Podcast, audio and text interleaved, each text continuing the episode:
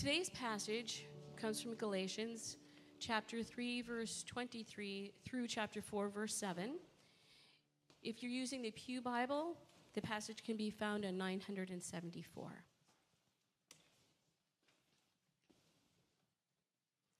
Now, before faith came, we were held captive under the law, imprisoned until the coming faith would be revealed. So then, the law was our guardian until Christ came, in order that we might be justified by faith. But now that faith has come, we are no longer under a guardian, for in Christ Jesus you are all sons of God through faith. For as many of you as were baptized into Christ have put on Christ. There is neither Jew nor Greek, there's neither slave nor free, there is no male and female, for you are all one in Christ Jesus. And if you are Christ, then you are Abraham's offspring, heirs according to the promise. I mean that the heir, as long as he is a child, is no different from a slave, though he is the owner of everything, but he is under guardians and managers until the date set by his father. In the same way, we also, when we were children, were enslaved to the elementary principles of the world. But when the fullness of time had come, God sent forth his Son, born of woman, born under the law, to redeem those who were under the law, so that we might receive adoption as sons. And because you are sons, God has sent the Spirit of his Son into our hearts, crying, Abba, Father. So you are no longer a slave, but a son. And if a son, then an heir through God. The word of the Lord. Yeah.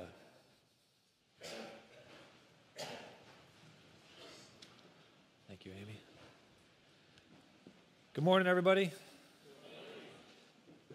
I want to just, before I get going, add my my push to Leah's announcement uh, this morning to the men. If you were here for announcements, you might have heard it. We have our men's retreat coming up, and today is the last day to sign up.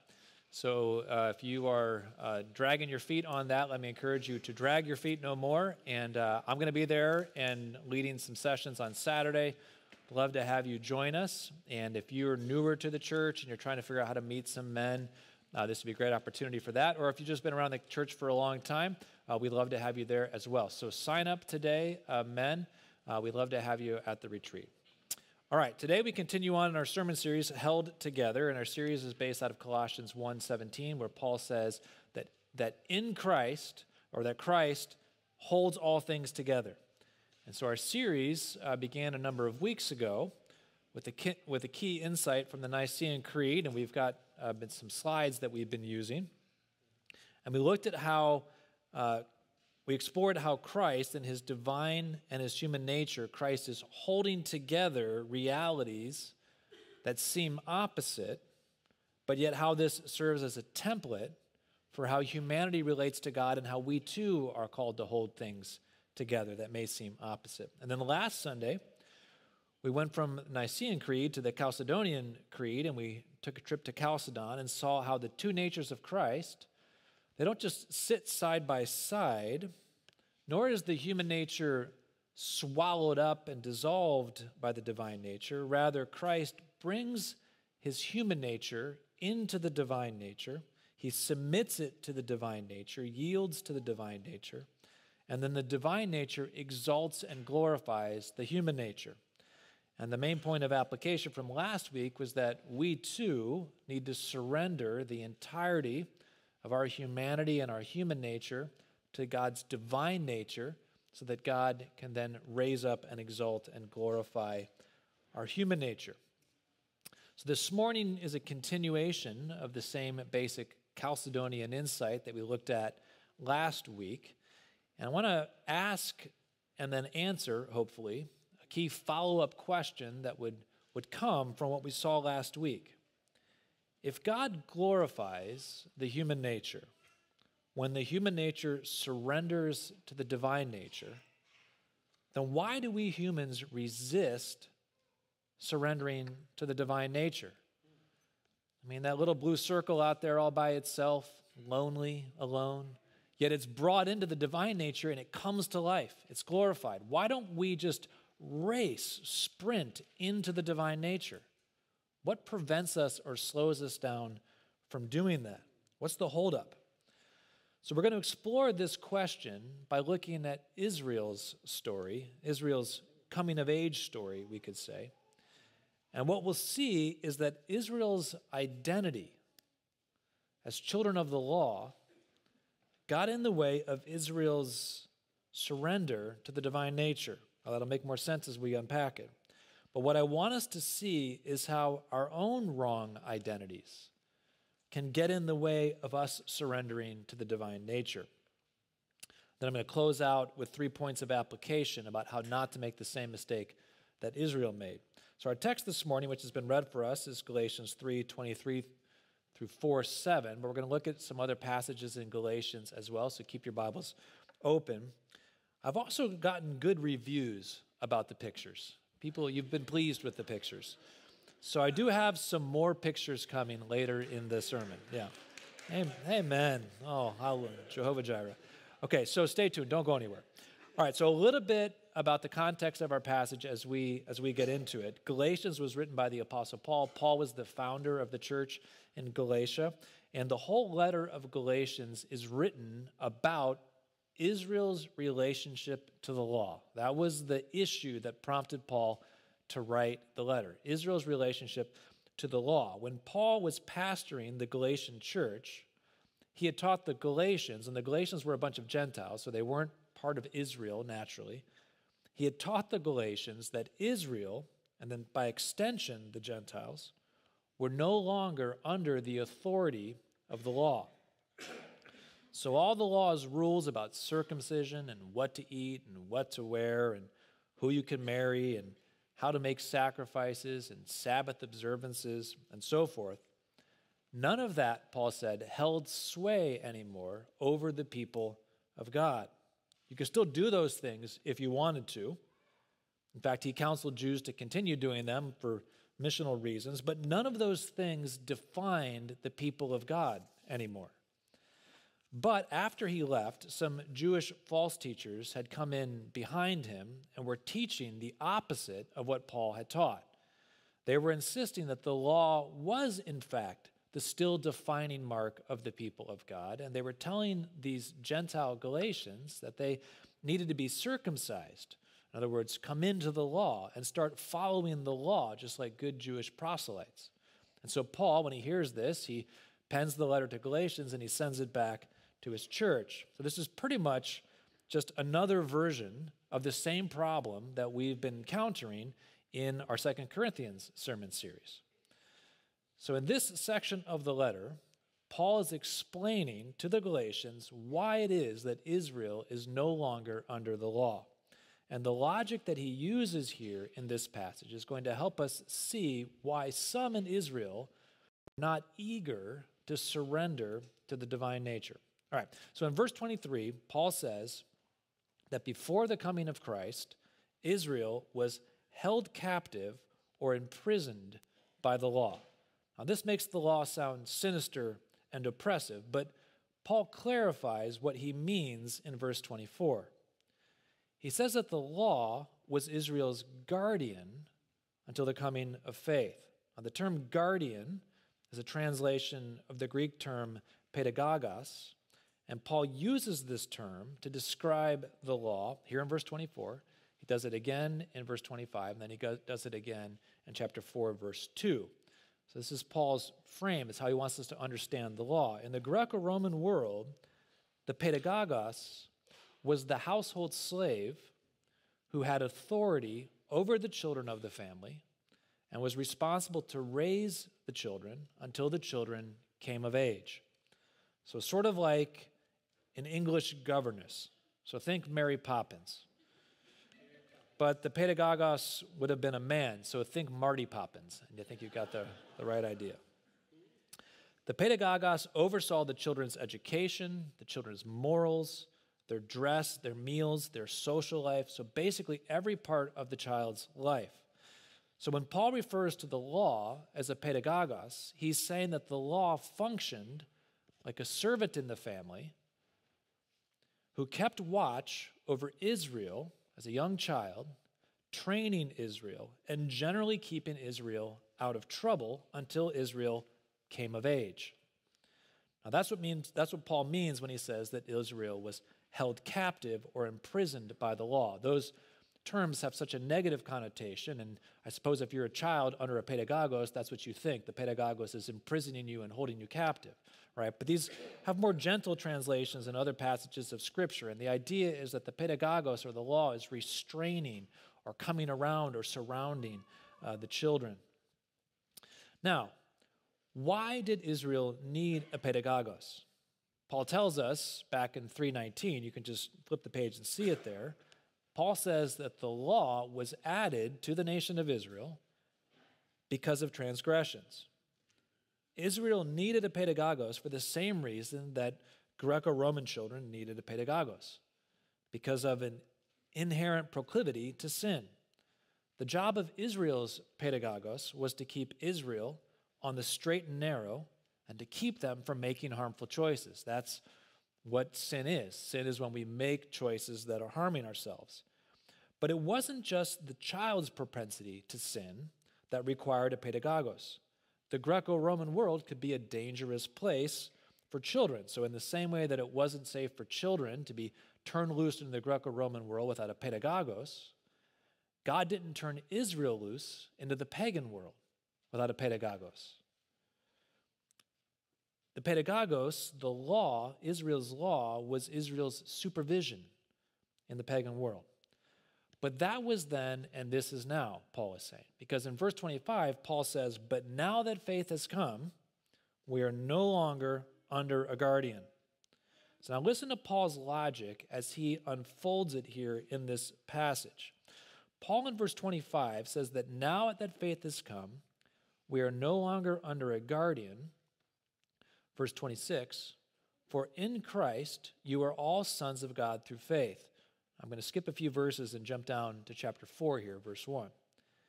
He said, Now I mean that the heir, as long as he's a child, is no different from a slave though he's the owner of everything. So in the Greco Roman household, the, the heir, the child, is entitled to the full family fortunes, right? He has all the rights of a son. But while he's under a pedagogos, he's under a slave. In fact, he's less than a slave in some ways, right? So he's, he's the heir and he's entitled to all of the family fortunes, but he has no rights to the family fortunes while he's under the pedagogos. He's under, Paul says, guardians, that's our pedagogos term again, and managers until the date set by his father.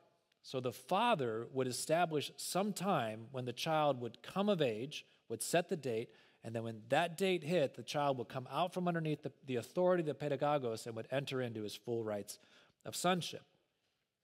And Paul says, in the same way, verse 3, we also, speaking we as Israel, when we were children, we were enslaved to the elementary principles of this world. That's the law. It's the, it's the pedagogos that is watching over young Israel.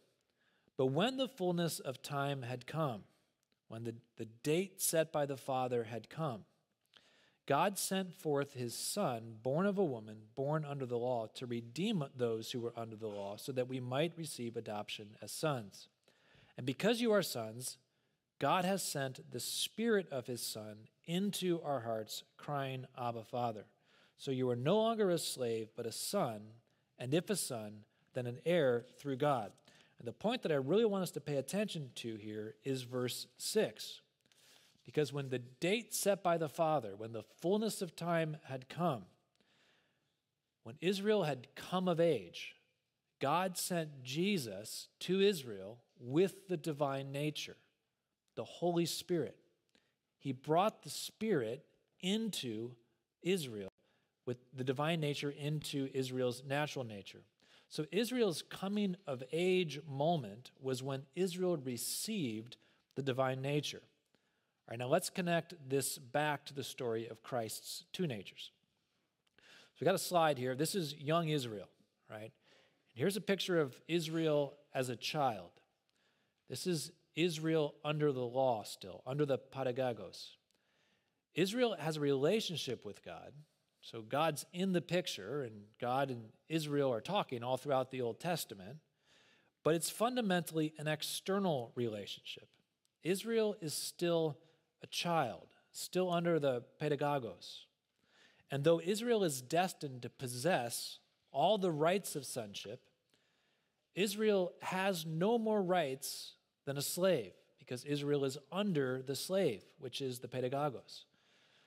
And Israel at this point has yet to be united to the divine nature. So this is Israel throughout the Old Testament, Israel in its natural state. But then, here's our next slide. When Israel came of age, when the fullness of time had come, then God sent the divine nature with the Spirit, with Christ, into Israel. And then Israel's relationship with God became internal. And Israel became united uh, with the divine nature and glorified.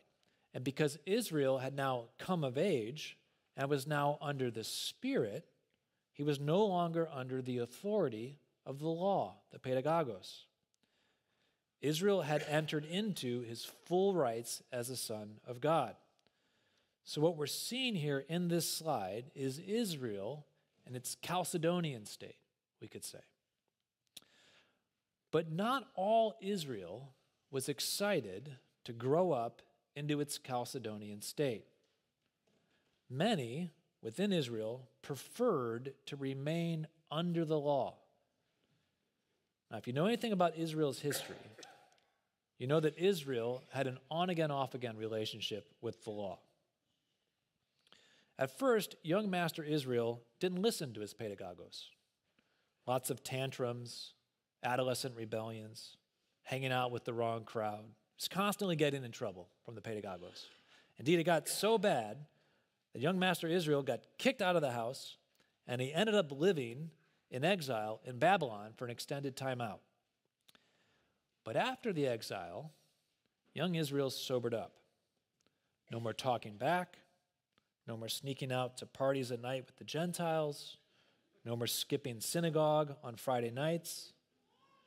And that by the time of Jesus, Israel had gotten a whole lot better about obeying the pedagogos, pedagogos. But now we're getting to the rub of things. Because as young master Israel got his life together, he began to develop a bit of a superiority complex. He began to take pride in the fact that his father was rich enough. Father was rich to afford enough. a father was rich. Afford a father was rich enough. Like father was rich. Gentile kids whose parents weren't rich enough or wealthy enough to have the privilege of a pedagogos. And those kids just had to run wild in the streets.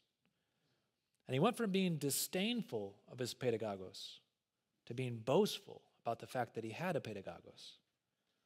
Or we could say it like this Israel began to find his identity in the fact that he had a pedagogos. This was especially true of the false teachers that Paul is combating here in Galatia. Because over time, these Jewish teachers of the law, they had become experts in the law. They had made a literal career out of following the pedagogos and teaching others how to do so. And they were so dedicated to it, and they were so good at it, that they accrued prestige and honor in Israel because of it. All right, but now let's bring our two slides together young Israel and Israel come of age. What's the one thing that young Israel has that Israel come of age does not? It's the law, pedagogos. Christ's coming and the gift of the Spirit was a problem for the professional law keepers. Because if the coming of Christ meant the end of the law's authority, that also meant the end of the very thing that they were finding their identity in. They had so fused their identity to the pedagogos that they couldn't let go of it. And because they didn't want to let go of the pedagogos, they refused to grow up and enter into the divine nature. And Paul himself understood the pull of that because he had been raised as a Pharisee, which was a group of people that were themselves professional teachers of the law in and around Jerusalem. And he had made a living out of following the law. And he had accrued high social standing and renown through his adherence to the law and his ability to teach it. And his whole identity was wrapped up in his identity as a teacher of the law. But then he met Christ on the road to Damascus. Look over in your book, turn back, your, uh, your Bible is turned back to Galatians 2 19 and 20. And now Paul writes this after he met Christ For through the law I died to the law, so that I might live to God. I have been crucified with Christ. It is no longer I who live, but Christ who lives in me. And the life I now live in the flesh, I live by faith in the Son of God, who loved me and gave himself for me. And Paul came to see that he had to die to his earthly natural identity as a teacher of the law in order to enter into his new supernatural identity as a mature child of God. And Paul is teaching the Galatians that this is the same thing that's true for everyone. Everyone in Christ has been crucified with Christ. And we don't just die to our sin and our shame, but to our whole humanity, to everything. This is why Paul says in 328, you can turn back now looking at 328, that in Christ there is neither Jew or Greek, slave or free, male or female. Those are all the important identity markers of the Greco Roman world. And Paul is saying that those who have been crucified in Christ have died to all the old identity markers. And now we are our primary identity marker is we are children of God. That's our identity. Paul mentions baptism here in this context as the beginning or the marker of our new identity. So he says in verse 27, for as many as of you for as many of you as were baptized into Christ have put on Christ.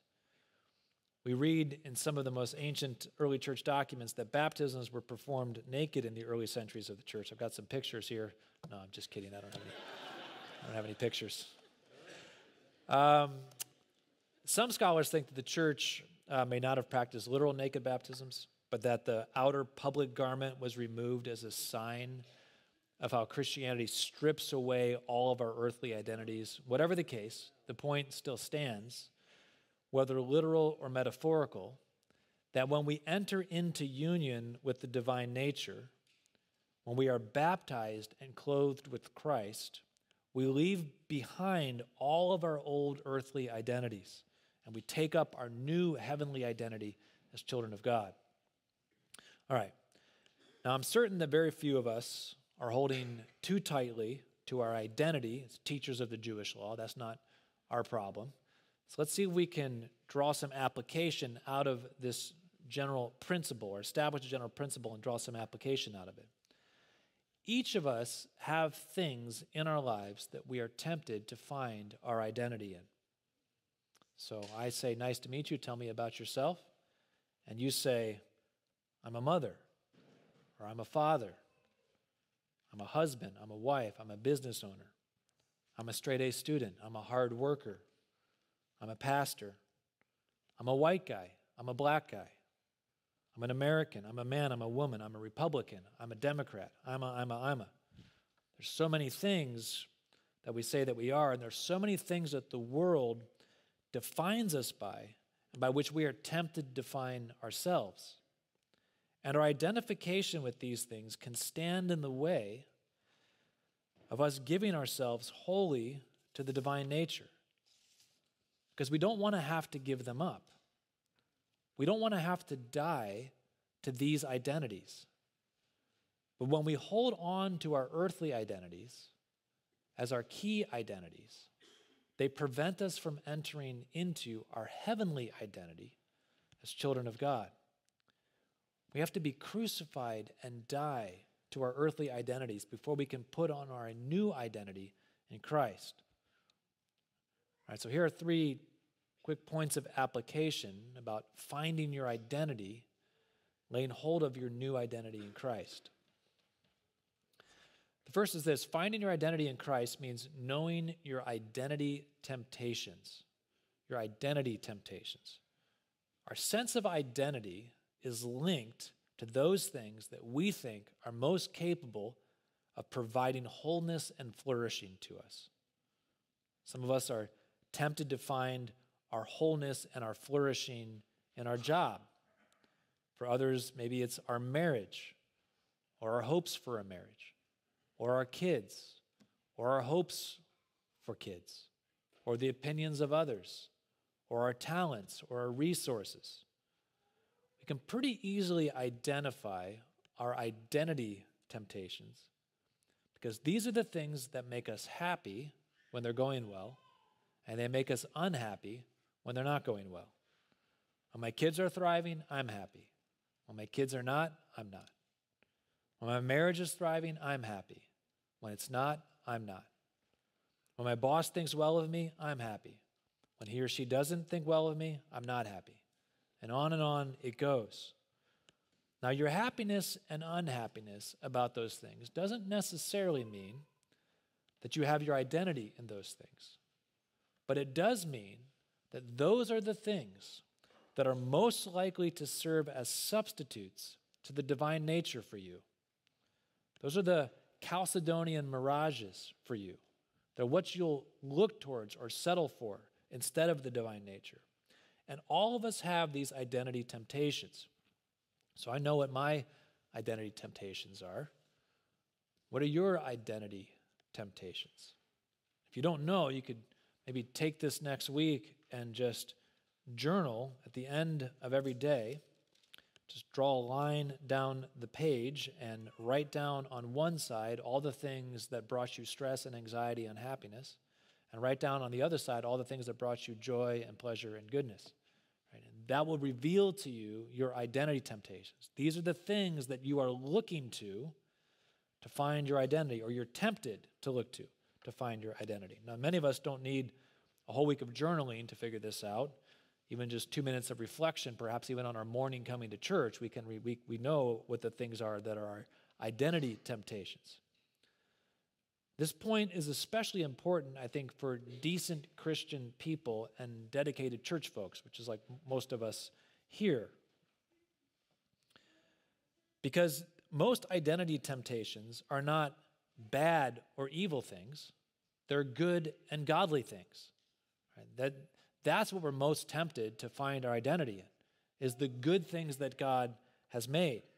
So the false teachers of Galatians are a classic example. They were experts in the law.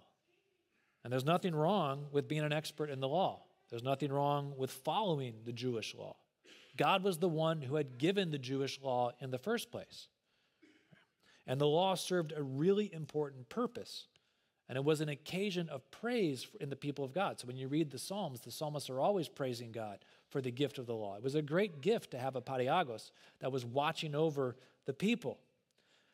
But God had given Israel the law, but God hadn't given Israel the law so that they could define themselves as children of the law. He had given them the law so that they could define themselves as children of God.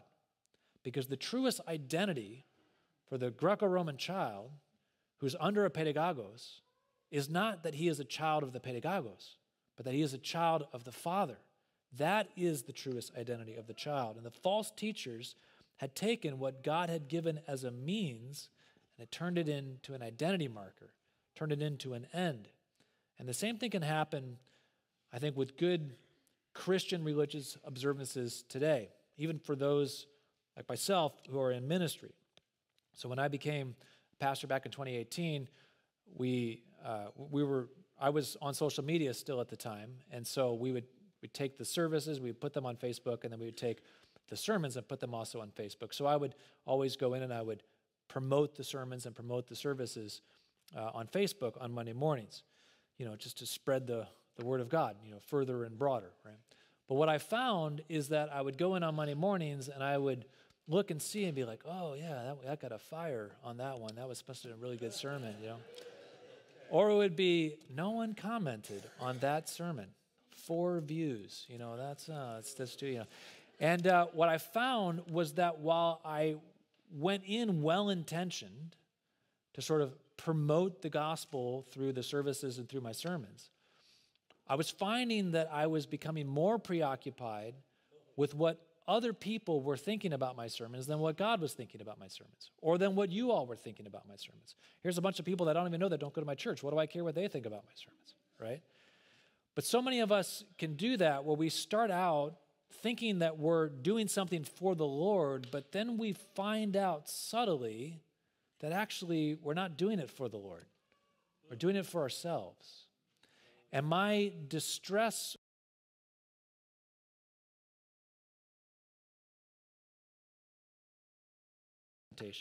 for me. So social media can tempt us in these ways. I wasn't using duck lips and pretty hair to uh, accrue, you know, attention to myself.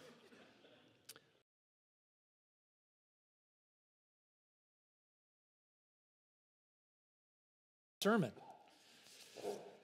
God has given us so many wonderful things, even a share in his ministry. But God didn't give us those things so that we could define ourselves by them, so that we could find our identity in them. He gave us those things so that we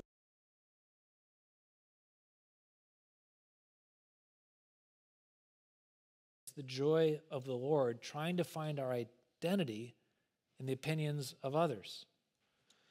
All right, so here's the second principle. Finding your identity in Christ doesn't mean necessarily, though, that you always have to forsake your identity temptations.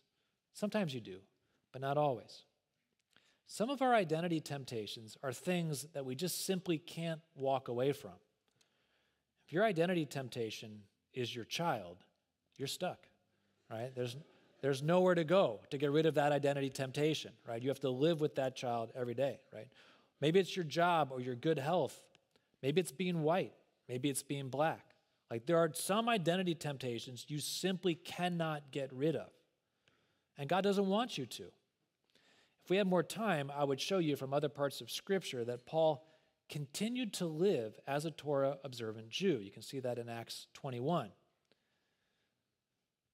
His Torah lifestyle was important for his mission as a Jewish evangelist. So he, didn't, he didn't walk away from, from his identity temptation that he had experienced earlier in life. But he stopped clinging to his Torah observance as an identity marker. So God isn't always calling us to leave behind our identity temptations. Sometimes he's just calling us to stop finding our identity in those things. But some identity temptations we do need to let go of.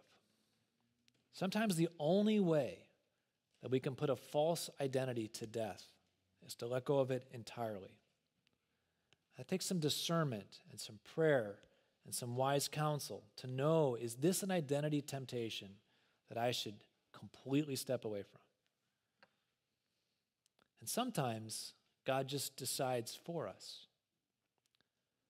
I don't have a historical interlude today or a quote from a church father, but I do have a quote from a church mother, St. Catherine of Siena who was an Italian mystic and a pious laywoman in the 14th century, and she uh, wrote a book called The Dialogues, which is all about the love of God and God's love for his people and for humanity. And in Dialogue 49, she records God as saying this I send people trouble in this world so that they may know that their goal is not this life, and that these things are imperfect and passing I am their goal. And I want them to want me. And in this spirit, they should accept such things. So if you've lost something that you think defines you, perhaps God has taken it away so that you can find your identity and your joy in Him. The goal of your life is not your marriage, it's not your children, it's not your job. It's not your health. He is the goal of your life. And He calls you to find your identity in Him because He loves you. And He gives us all of these things, all these good things in life, just like He gave Israel the law, because He wants these things to lead us to Himself. But sometimes we get stuck in them and we can't see beyond them to Him. And He wants to make eye contact with us, but we, we can't see Him And he has to remove some of the things that he's given us so that we can see him face to face. It's painful when he takes away some of these identity markers, these identity temptations. But he does it because he loves us, because he wants to pour himself out into us. And if you're in a season where you're losing something that you had your identity in, he knows that it's painful and he's not unsympathetic to that. But he wants you to learn to see him beyond that identity marker, to learn to see him face to face. And that leads to our last point of application. Finding your identity in Christ means remembering the love of Jesus. We hesitate to bring our humanity into submission to the divine nature because we know, intuitively know, that it will mean letting go of the earthly things that define us, that are dear to us. And we don't want to be crucified and die to our marriage, or die to our children, or die to our jobs. We want the life of God, but we don't want the death of God. But Christ's resurrection only came on the far side of the crucifixion. And it's the same with us. God only raises us up when we first humble ourselves before Him. And the human nature is only exalted when it surrenders to the divine nature. Now, I used to think that just knowing and believing that basic truth was sufficient. I used to think that the key to the Christian life was to always keep in mind that death is the pathway to life, humility is the pathway to honor, and that losing our lives is the pathway to finding them. And that is a key, but it's not the key. The key is that Jesus loves me. The love of Christ for me is how the whole thing begins. So in Galatians 2:20 when Paul writes, "And the life that I now live in the flesh, this crucified life that I am living, I live by faith in the Son of God, who loves me and gave himself for me." Christ loves us, and he gives himself to us prior to him asking us to join him in his cross. We stand there looking up at Jesus on the cross, or we stand at the top of the mountain pass looking down into the bottom of the shadowed valley, and our heart beats fast, and it's fearful and it's scary, and we hear the call of Christ to come and die, to come join him in his suffering, so that we can experience his life on the other side of the resurrection. But he's not simply calling us from up on the cross or from down in the bottom of the valley. He's also standing next to us with love in his eyes, and he puts his arm around our shoulder. And he says to us, I love you, and I will walk with you. And I know that it's scary getting up on a cross, and I know that it's scary walking down into the valley, but you don't have to do it alone.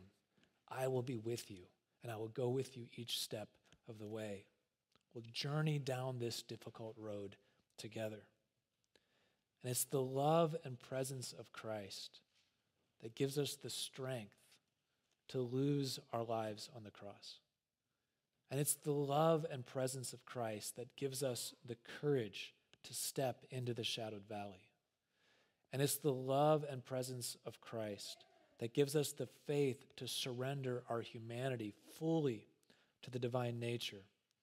And it's the love and presence of Christ that gives us the hope that we need to face the death of all of our earthly identities. So this morning, Christ is calling you to let go of an earthly identity that you've held dear. Perhaps He's taken one away from you. You can trust him. You can trust him because he loves you. And he's calling you to himself because he loves you. We're going to close the service by singing I Surrender All. It's a song we've sung many times here. It's an old classic hymn. Last week, I encouraged us to think about bringing our whole humanity into Christ. But I want us to think this week as we close out the service about what is that identity marker, that earthly identity marker, your identity temptation that you don't want to let go of to come into Christ, that you want to hold on to. Surrender that to Christ as well. To let go of that to come in and surrender to Christ. Let's stand together. I'm going to pray for us and then we're going to sing. God, thank you that everything that we let go of to find ourselves in you is so worth it. Pray that you would give courage and faith, the assurance of your spirit, your presence to any right now, Lord, that perhaps are standing on the precipice of the shadowed valley. Maybe they're in the shadowed valley. They're not sure they can keep walking it.